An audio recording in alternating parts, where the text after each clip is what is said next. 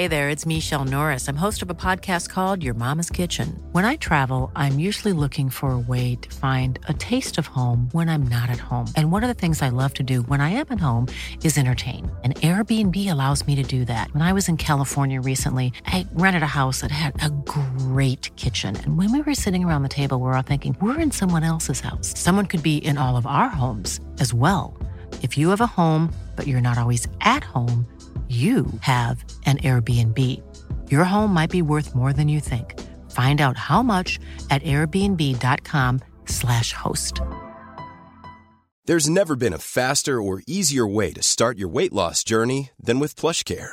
PlushCare accepts most insurance plans and gives you online access to board-certified physicians who can prescribe F D A-approved weight loss medications like Wegovy and Zepbound for those who qualify. Take charge of your health and speak with a board-certified physician about a weight loss plan that's right for you. Get started today at plushcare.com slash weight loss. That's plushcare.com slash weight loss. plushcare.com slash weight loss. Hello and welcome to Gone Medieval from History Hit. I'm Doctor Kat Jarman, and today we're going to be talking about an event that took place on this very day exactly one thousand two hundred twenty-eight years ago. On the eighth of June, seven ninety-three, a devastating attack on the church of St Cuthbert on Lindisfarne sent shockwaves through Europe and, so the story goes, kick-started what we now call the Viking Age. But why there? What was so special about Lindisfarne to make the heathen raiders from the north attack it? And why has this, technically not the first recorded Viking attack on England at all, been given so much attention? While this Viking raid is a familiar story to many, I want to dig a little deeper into Lindisfarne, also known as the Holy Island, to find out more about its background and what happened next. So, to tell me all about it, I've invited Doctor David Petts, a senior lecturer in archaeology from the University of Durham. Not only is David a specialist in the early medieval archaeology of northern England, but he also leads a new research project at Lindisfarne, excavating the early medieval site to resolve some unanswered questions about its history. And we're going to be hearing exactly what he's discovered so far in a moment. So thank you so much for joining me here on Gone Medieval, David. It's a pleasure to be here. So I'm really dying to hear more about uh, your ongoing excavations and what you found so far. But um, I wanted to just go back to the start, really, with that event in seven ninety-three, because obviously uh, this is the anniversary of it. So I was hoping, can you tell me what exactly happened on that day in seven ninety-three and how do we know? Well, we got no archaeological evidence that anything happened. All our evidence for the Viking attack comes from historical historical sources. And so you've got to remember that immediately these are sources which have been recorded by people for particular reasons. So this isn't reporting, as we'd understand it, like a, the modern news report. So what we do know is that on June the eighth, seven ninety-three, the well-established, majorly important early medieval monastic site on Holy Island is attacked by a, a what's described as uh, wretched heathen men who attack the church and the, the wider the wider monastic establishment. It causes kind of shockwaves across not just Britain, but um, it, it's heard about in Europe, and it's, as you say, it, I think it has its importance as one of the first examples of a Viking raid on Britain, and it gets its particular importance because of Lindisfarne's own significance. This is, this is not just a, a random attack on a random settlement. This is a, an attack on, on the heart of, of Northumbrian Christendom. So can you tell us a little bit about that context then? What what was there before and why was that so important? And, you know, what, what's going on in Northumbria at the time? Well, there's a, been a monastery on Lindisfarne since A D six thirty-five. So the monastery's been there for, you know, one hundred fifty years or so. So it's it's a well-established institution. The Kingdom of Northumbria in this period is one of the most powerful of the many early medieval kingdoms in Britain. Northumbria kind of sits in the middle of Britain. It's a central British kingdom, so it looks southwards to the big kingdoms of the south like Mercia, but also within its world are, are the Picts to the north, the Scots in western Scotland, the, the British kingdoms of Strathclyde. It kind of sits on a kind of cultural fault zone between the Anglo-Saxons to the south and other groups to the north. So it's an incredibly important kingdom, and Lindisfarne is the most important of its monasteries. monasteries. It was founded by one of the kings of Northumbria. It retained royal patronage, and by this point it's become the focus for a major pilgrimage cult to St Cuthbert, uh, who was abbot there and then died and was buried and became a saint. And in this time it has acquired huge amounts of wealth. It has lots and lots of land, huge blocks of land, both in the immediate area, up into Scotland, down south of the Tyne, and it would have been probably the biggest population centre in Northumbria, certainly north of York. So it's a really important place. So it's likely then that there are a lot of riches there that were ripe for picking for a, for a Viking army. Yeah, I mean, absolutely. Uh, you can imagine monasteries like this. Northumbria isn't a kingdom which has a huge amount of coin use, certainly not in, in the more northern parts of, of, of the kingdom, north of Yorkshire. But places like monasteries would have been where you found a lot of portable portable wealth, things you could smash and grab and, and carry away. So you can imagine crosses, reliquaries, shrines, covers from books, personal dress items. So we, we can imagine Anglo-Saxon abbots wearing gold crosses, marks of office. So there's a huge amount of material which could be taken very, very quickly. And I think importantly, somewhere like Lindisfarne would have been well known as a, as a centre of exchange on, on a regional and possibly even international scale in this period. So I think the Vikings would have known what they were after, and it's clear that they, they deliberately targeted Lindisfarne. They knew about it before they got there. And some of these sources now, I know, as you rightly pointed out right at the beginning, we have to take them perhaps with a pinch of salt, or at least consider why they were written down.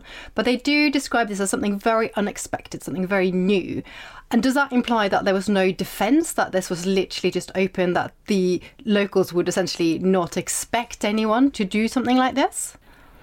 I think it was, it's pretty clear from all the sources that it was entirely unexpected. Obviously, once the impact of Viking raiding becomes more established, I think people become more aware of, of the potential. But you know, you, you've really got to remember, this really is, apart from like one other example down on the south coast of England, this was really out of the blue. There'd never really been anything like it before. So that first attack, and I, I think it's just that shock of that anybody would dream of, particularly attacking a, a monastic, a monastic site. You know, early, early medieval uh, Northumbria, it wasn't a peaceful place. I mean, there's, there's plenty of conflict going on, but the idea of attacking and sacking a monastery was something qualitatively different to the other kinds of battles and warfare that that, that was endemic in this period. And do we know what happened afterwards? I mean, was this... Obviously, it's got such significance that we know about it so, so, so a long time afterwards. But does it mean that the activity there stopped? I think some of the sources suggest that some of the monks were, were taken away as slaves or, or killed, but did it continue? Yeah, I mean, one of the things we need to remember is this is a very, very early attack. And the tempo of Viking attacks kind of increases progressively over the ninth century. And certainly for lots of sites, they're attacked by they're attacked by Vikings, but they, they, that doesn't deal a death blow. And we know that the monastery on Lindisfarne continues to be there. Well, the traditional story is until eight seventy-five, and that is in histories written by later monks from the same community once they were in Durham. That's the point they say, that the relics of Cuthbert and the other saints were taken away from Lindisfarne. And then there's this story how the community from the monastery, they go to various other places in northern England before finally ending up in Durham in A D nine ninety-five. And that's why there's a cathedral in Durham, and that's why Cuthbert's relics are in Durham. That, that's a direct descendant. That's the traditional story, but I think it's increasingly people are realising that even if the abbot and the relics and the, the main body of the monastery left, that there was a continued presence even after that date. One thing is people have been starting to re-look at the early medieval sculpture. There's quite a bit of early medieval Anglo-Saxon crosses and that kind of thing. And a lot of that, on our current understanding of the dating, seems to date after the point everyone's meant to have left, which is a bit of a challenge. And that means that there must have been people who were, first of all, people who wanted to put crosses up, people who knew how to make them, people who knew how to design them, people who were able to pay for them. So there's clearly some kind of continued focus, and there's been some really interesting reassessment of historical sources pointing out that actually there are records of the island still being attacked actually by Scots rather than Vikings, and people continuing to go there after the eight seventy-five date. So it's pretty clear that there's some kind of continuity on the island, and that's kind of one of the things we're trying to understand ourselves with our own excavations. Brilliant. So thinking then about in seven ninety-three, what was actually there? Um, so obviously you said already that there's no evidence of the actual attack, so we don't have a, a ruined building or anything like that, which makes sense again if it's being reused for such a long time. But what was there? What, if you were a Viking on that raid, what would you likely have seen when you arrived by your boat? Well, I think like a lot of early medieval monasteries, obviously the heart of the monastery would have been the churches. Big early medieval monastery would have multiple, multiple churches. So I think we can certainly imagine, well, we, we know that there's early medieval fabric beneath the later medieval monastery there as well. So we've got a possible earlier church beneath that, and the bits of the parish church, which are next to it, also has some probable early medieval bits in it. So we, certainly they probably see two churches in a line, uh, which is a very Frankish, actually, way of laying out churches. There would have been lots of wooden buildings. Anglo-Saxon early and early medieval monasteries more generally, but not like later medieval monasteries like you might go and see, you know, with the National Trust Day Out or anything. They don't have lots of stone buildings. You don't have a formal stone cloister.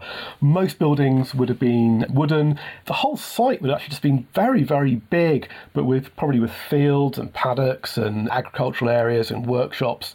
So in that respect, it some ways it wouldn't have looked massively unfamiliar. I think it's only the stone buildings which would have looked really different. And then also we can imagine stone crosses placed around the site. There would have been multiple cemeteries. We know probably two or three separate locations where there's burials.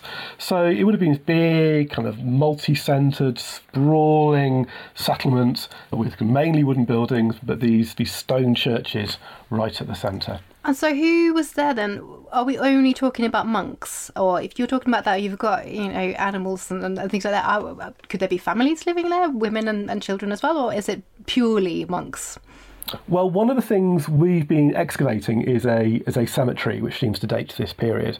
And it's very clear from our cemetery that the people buried in it are from a wide variety of backgrounds. We've got adult men and women, but we've got children. Now, you, you could be a, a monk at the age of seven, but we've also got babies, we've got at least two examples of women being buried with babies. So it's clear we've got a community certainly being buried in that cemetery, which represents a normal kind of social group. Uh, and one of our questions is whether these are people who also lived on the island. You know, it's big enough to have, you know, more than just the monks on the island. It's, it's not it's not absolutely tiny. Or whether these are people from the mainland, or whether these are pilgrims and visitors who've come across from maybe longer distances, attracted to the potential for Cuthbert's relics to perform amazing miracles. I think what's pretty clear is the monks owned so much land that there's no way they could have farmed it all themselves. So they must have had tenants who weren't monks who were working their land for them. So I'm pretty happy there would have been more than just monks there. And um, going on to a bit more than your research, as you... you, you... given us some tantalising clues there already. What what exactly is it you're looking for? What sort of questions are you trying to answer in your current project? Well, we started off with a very basic question of actually where is the Anglo-Saxon monastery? I think we've always known there's a, a monastery on the island because Bede writes about it, and it's it's, it's mentioned in, in early medieval early medieval documentary sources. But it, we were never absolutely sure where it was. It was probably where we found it under the main village, but no one had ever really carried out any substantial excavation. So that was our, our basic question, just to find out where it is. And once we'd, we'd located areas of occupation of the right period, we're trying to understand what, what life was like. For me, I'm, I'm interested in, in the daily life of the monks. So I'm interested in things in the craft and the industry. We're interested in what they were eating. We're interested in how they how they lived. You know, what, what what was life like on an on an island? So we've been, yeah, we we, we we're trying to get a sense of of. Rather than seeing these as, as kind of special places with special holy people and somehow isolated from the world, I'm really interested in actually seeing how they actually embed into the wider world. That, that's what I think we're really after.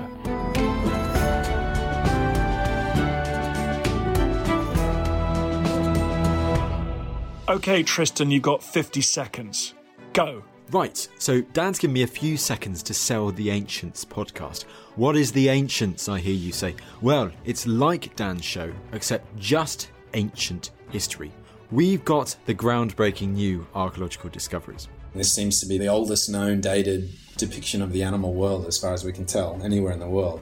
We've got the big names. It's one of those sort of great things, Pompeii. It's kind of forever rising from the dead and from destruction. We've got the big topics. The man destroys seven legions in a day. No one in history has done that. Subscribe to The Ancients from History Hit, wherever you get your podcast from.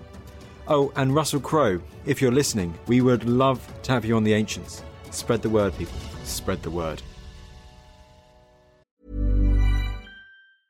Jewelry isn't a gift you give just once. It's a way to remind your loved one of a beautiful moment every time they see it. Blue Nile can help you find the gift that says how you feel and says it beautifully, with expert guidance and a wide assortment of jewelry of the highest quality at the best price. Go to Blue Nile dot com and experience the convenience of shopping Blue Nile, the original online jeweler since nineteen ninety-nine. That's Blue Nile dot com to find the perfect jewelry gift for any occasion. Blue Nile dot com. Hi, I'm Daniel, founder of Pretty Litter. Did you know cats tend to hide symptoms of sickness and pain? I learned this the hard way after losing my cat, Gingy. So I created Pretty Litter, a health monitoring litter that helps detect early signs of illness by changing colors, saving you money and potentially your cat's life. Pretty Litter is veterinarian developed, and it's the easiest way to keep tabs on your fur baby's health right at home. Go to pretty litter dot com and use code ACAST for twenty percent off your first order and a free cat toy. Terms and conditions apply. See site for details.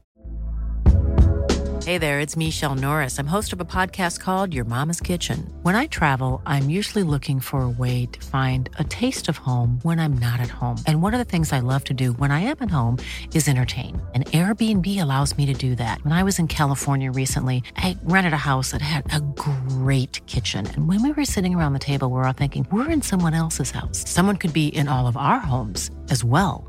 If you have a home, but you're not always at home, you have an Airbnb. Your home might be worth more than you think.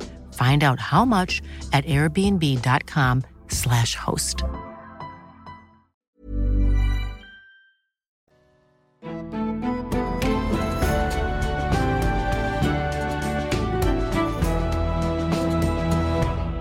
And you've got some new excavations coming up later on this year, I believe? Yes, fingers crossed. Myself and my collaborators, Dig Ventures, will be out in September. I mean, obviously, we were able to get out last year, so we were we were lucky. And that'll be our, our sixth season uh, investigating our, our site. And, and what we've got, we've got an area, we've got the cemetery, we've already already talked about that, but we've also got what's increasingly looking like an area of, of metalworking, quite substantial. We're still having to, we're still just nibbling into the edge of that. Uh, we've got remains of animal bones, so that's telling us about diet on the island. So there's a lot to unpick. And then we've got um, a PhD student exploring the wider landscape of the island, because that's got a lot, a big story to tell of its own. That's really exciting. I can't wait to, to see the results of it. But if we go back to the, the sort of area around Northumbria, there's some other sites around there as well that are quite significant. Uh, places like Bamburgh, for example, is not far off. Can you tell us something about those sites as well? Yeah, in Bamburgh, uh, a lot of people will, will know Bamburgh through things like The Last Kingdom, and it's a very kind of famous castle. Many people, it's often used for T V films, and it, it sits on a really impressive rocky crag overlooking the North Sea, and you can see it straight across from Lindisfarne. It's, it's only a couple of miles as a crow flies from Lindisfarne. And Bamburgh is really important because it was, it was a major palace, is probably the best term to use, of the kings of Northumbria. They would have had, I mean, early medieval kings were constantly moving around, so they would have had multiple homes, but this is certainly one of their major ones. And we know that um, Oswald, for example, who founded Lindisfarne, he was also resident at Bamburgh, and that's been excavated by a fantastic research project going on for the last kind of ten or so years, probably a bit longer than that. And they've been also excavating stuff which is exactly contemporary with what we've been finding. And I think it's really important to understand that proximity between Lindisfarne and, and Bamburgh, because sometimes people have the idea that because Lindisfarne's an island, it's that it's all about being really remote. And actually, I think that's the wrong way of looking at it. I think actually the important relationship is the fact that you're only four miles away from one of the most important royal sites in Northumbria. This is a, a high-status landscape. And this is a period where people are moving around by sea a huge amount, because it's just quicker and easier than, than walking and or going on horseback. So jutting out into the North Sea is not jutting out into something which is deserted. You're actually jutting out into the shipping lanes. So, and I think this is probably why the Vikings know about it, because people are using the North Sea. This is a period when the North Sea trading networks are really emerging. So people would have known about it, and it's about it's quite an ostentatious site. If they wanted remoteness, they could have found lots of other places to be remote. This is about making a statement, and you can imagine the, the someone like Oswald being on the palisade of his palace at, at Bamburgh, pointing across to his massive monastery, which he founded. So that's a really important relationship. And this is a really interesting point that you made, actually, about all this contact and the, the fact that people are moving across the sea. And in the accounts and the reports, it seems very much like this is the first time these pagans come across. But are there other signs that there's contact with Scandinavians uh, prior to seven ninety-three? It's difficult to be absolutely sure about this. I mean, we. But one of the troubles is some of the, the objects, the artefacts of the North Sea world, they're not always easy to locate to a particular place. There's this kind of shared world where traders from York were meeting traders from Frisia, who were probably meeting traders from southern Scandinavia. They're all part of a shared world. So one of our nicest finds is we've got a beautiful gaming piece, a glass gaming piece, which is, I mean, whether it's from precisely before or after the, the Viking attacks, hard to say, but it's from broadly that period. And it's beautiful. It's got a fantastic parallel from a hill fort up in Scotland, a Pictish hill fort, and it's got great parallels from places like Dorstad in, in the Netherlands, another major trading centre.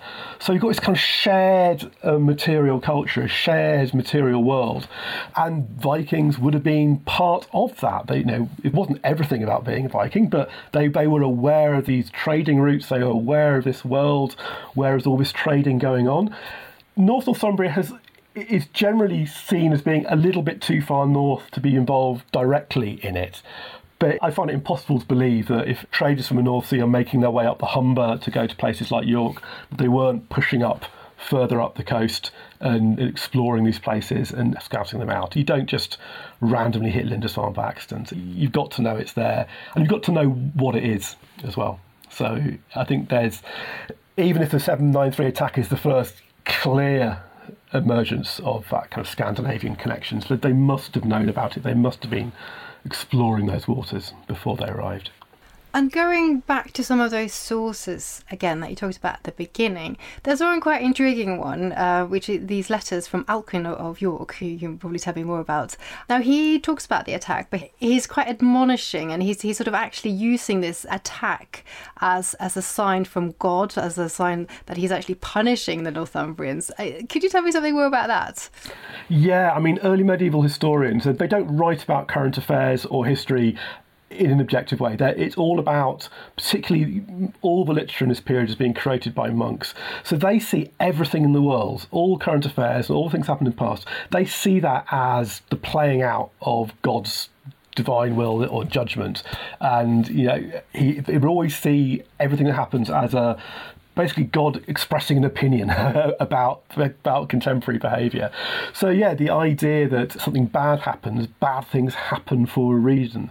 Things happen because God is angry. So you have this idea that these heathen Vikings, they're non-Christian, they're, they're kind of culturally completely different, and that it's more than just bad luck. These um, attacks are driven by failures of the kings of Christendom to be good good kings, and this idea of writing and complaining about Christian kings not being good enough, it has got a long tradition. It goes back to, you know, well before this period.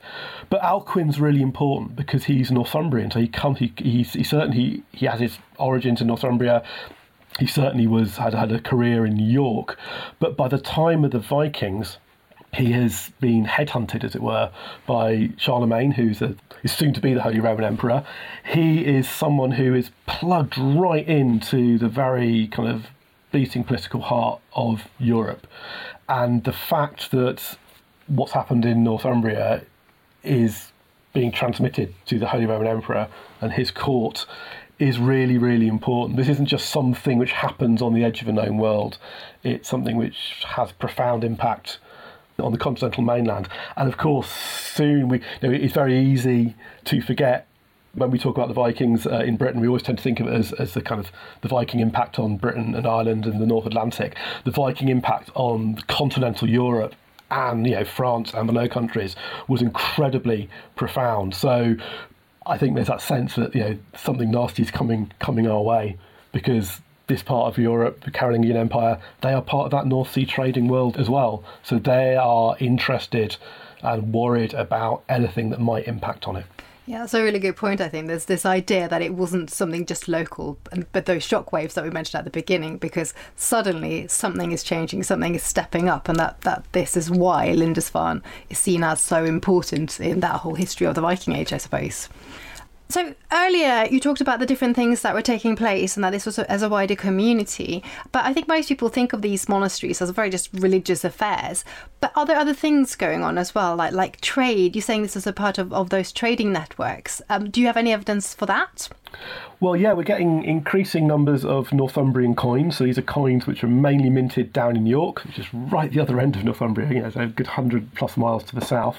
And that's really interesting, because in these northern parts of Northumbria where we are, the only places we're finding coin, or coins are really being found, apart from Bamburgh, are monastic sites. They don't seem to be using coins out in, in the wider country, but coinages are, are being used at monasteries. So it may be that these are centres for exchange, because it's on the coast. Also, this it would have been probably the biggest population. So there's, you've got to imagine, lots of workshops, farming going on, processing, you know, drying corn, making beer, all sorts of all sorts of things going on. It would have been a hive of activity. The number of people who would have been involved in making the Lindisfarne Gospels, for example, would have been tiny compared to the proportion of people who lived on the island and were basically spending all their time keeping themselves going and, and, and running the farms, running the estates and that kind of thing. So this is a big, bustling, bustling place of, of which the, the the religious kind of core is only a small part. I think that really sums up why this was such a, a likely target for the Viking raiders. First of all, they've got the information with, with so many people going, trade going on, as you, as you rightly pointed out, that people would have known about it even over across in Scandinavia. And then you have the riches and uh, all the sort of valuables in the monastery, but presumably also this political significance, the fact that you can attack a site like that must also, to some degree, have had an import- importance, don't you think? Yeah, I mean, it would have been right under the nose of, of Bamburgh. I mean, they when the Vikings arrived, you can see on, on that bit of sea, The, the Bamburgh and Lindisfarne are both really important landmarks, and they, they knew not to attack the defended hill forts. They go straight for the monastery because they know that's where the wealth is. And I think really crucially, said it, it's wealth you can it's wealth you can carry off.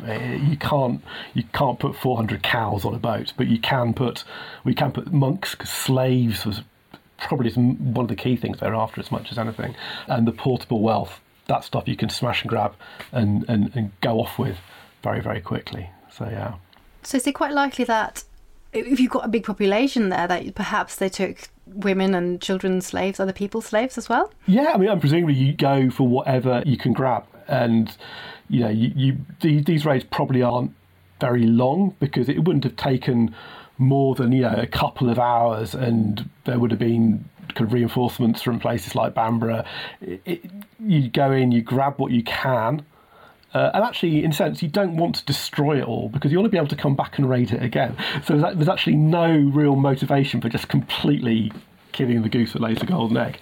You grab what you can, and then you kind of take it away, and you come back, you come back later and start all over again.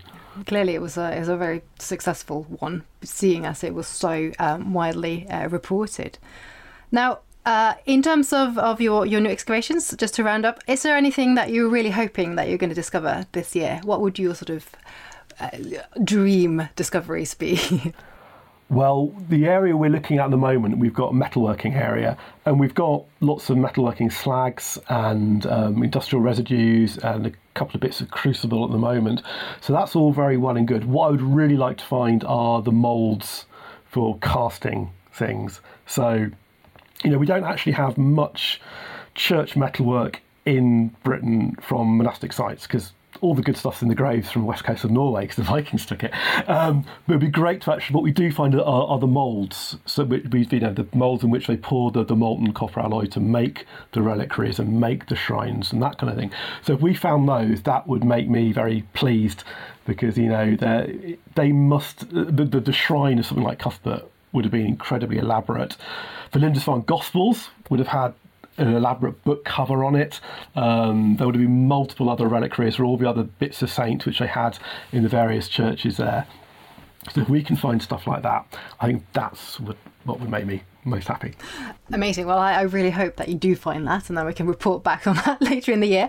And can people follow your excavations online? Do you have any sort of online presence for them? Yes, yes. If you Google Dig Ventures and Lindisfarne, uh, you will find the Lindisfarne website where we have lots and lots of social media so people can follow us uh, during our excavations in September. And also our project is crowdfunded. So if people follow that link, they find all the information about crowdfunding and, and, and how you can help us and how we can share back to you what we what we do on site. And hopefully by September, people will be able to actually come to the island and visit, and we're in a public part of the island, so stick your nose over and we're always happy to talk to you. Fantastic. Well, I'm definitely coming for a visit, so that's me booked in already. That's brilliant. Thank you so much for, for that, David. I can't wait to hear the rest of it. Uh, it was really good to hear the context as well, so good luck with the excavations. And that was Doctor David Petts from Durham University talking about Lindisfarne on the anniversary of the Viking raid of seven ninety-three. I really hope you enjoyed listening to this. I am Doctor Kat Jarman, and this has been Gone Medieval from History Hit. My co-host Matt Lewis will be back with another episode this coming Saturday. And in the meantime, please subscribe to the podcast so you don't miss any episodes. We have some really fantastic content coming up, so please do subscribe and share with your friends and family. And uh, we can't wait to share the rest with you.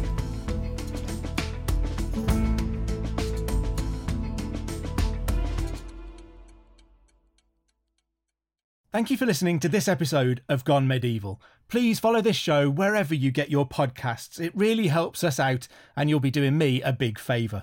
Don't forget you can also listen to all of these podcasts ad-free and watch hundreds of documentaries when you subscribe at historyhit.com forward slash subscribe. As a special gift, you can also get your first three months for just one pound a month when you use the code MEDIEVAL at checkout.